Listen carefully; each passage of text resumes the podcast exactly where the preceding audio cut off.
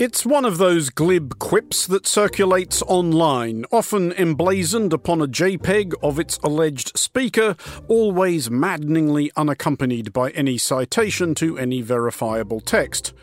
As is also very often the case, this particular aperçu is frequently attributed to either Oscar Wilde or Winston Churchill. It's the zinger to the effect that, where Ireland is concerned, the problem is that the English won't learn the history and the Irish won't forget it. This gag is doubtless enjoying another lease of online life right now, smugly and or wearily circulated by those paying attention to the progress through the U K's legislature of what is known as the Northern Ireland Troubles, Legacy and Reconciliation Bill. And seriously, if anyone can furnish direction to the original coinage of the English-Irish learn-forget line, please get in touch. It's driving me nuts. About three hundred gunmen do the shooting from the endless maze of streets and alleyways that crisscross the Catholic areas of the city. To the soldiers of the One Queen's Regiment, areas like this in New Lodge are enemy territory.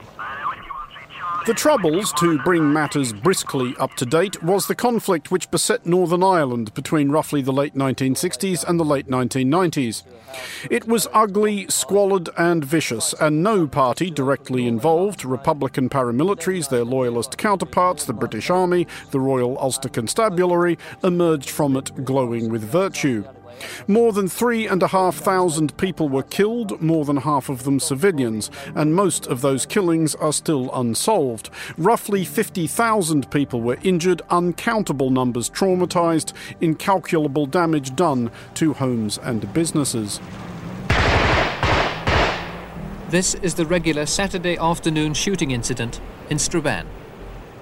The Good Friday Agreement of nineteen ninety-eight ended the large-scale organised violence, if not the sentiments which partially animated it.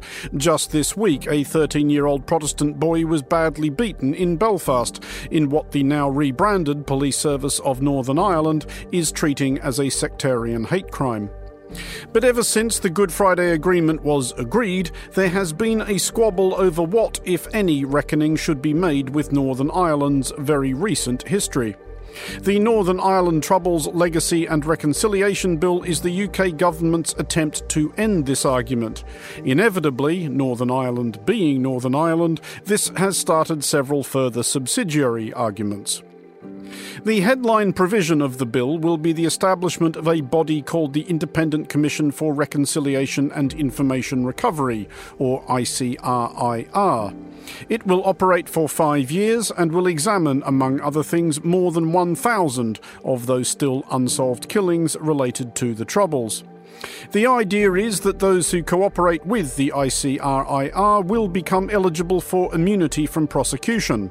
Another provision of the bill will ban all future inquests relating to events which occurred within the Troubles. All of which is in the name of, to quote a couple of official U K government sources, moving on or moving forward. From the perspective of the U K government, this is an understandable aspiration. The legal and political ramifications of the Troubles have proved interminable, expensive and exhausting. At least one case is still in the works concerning the events of Bloody Sunday, fifty years ago this past January, when British soldiers shot twenty-six unarmed protesters in Derry, fourteen of them fatally. Last month, the U K's Ministry of Defence settled with relatives of nine people killed by the British Army in West Belfast the year before that. This bill is the pencil with which this government hopes to draw a line under the Northern Irish conflict. For Gareth, the announcement of a statute of limitations is not just about the past. It's about the paramilitaries still operating in his neighbourhood. In my community, the Unionist community, The loyalist paramilitaries are still drug dealing, they're still extorting money, they're still involved in racketeering. Victims seem to be the problem in society now because we are wanting justice. We seem to be, people saying to move forward, to move on with life, but what we're seeing is the paramilitaries being given legitimacy. The difficulty, well, a difficulty, is that this bill would only draw a line under some of it, and we've embarked on this metaphor now, too late to turn back, fail to erase the line which has already been drawn under the rest of it.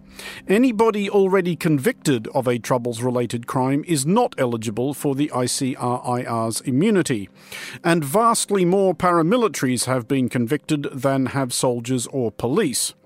Granted that most of the crimes of the Troubles were committed by paramilitaries, and granted that certain of them nevertheless ended up in high office rather than breaking rocks in the hot sun, but suspicions that this bill is mostly an attempt, once and for all, to get the security services off the hook are not without foundation.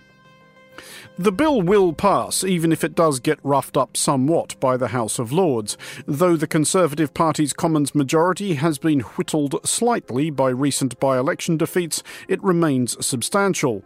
It was noticeable, however, that at the bill's third reading in the Commons earlier this week, not one M P from Northern Ireland voted for it.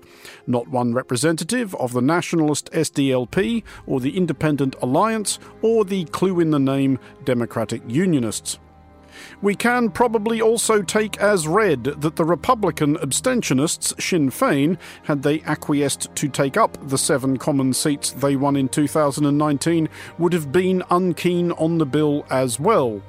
It would normally be quite the feat of diplomacy to get the complete spectrum of Northern Irish politics to agree on something.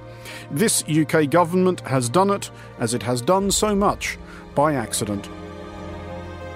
For Monocle twenty-four, I'm Andrew Mullen.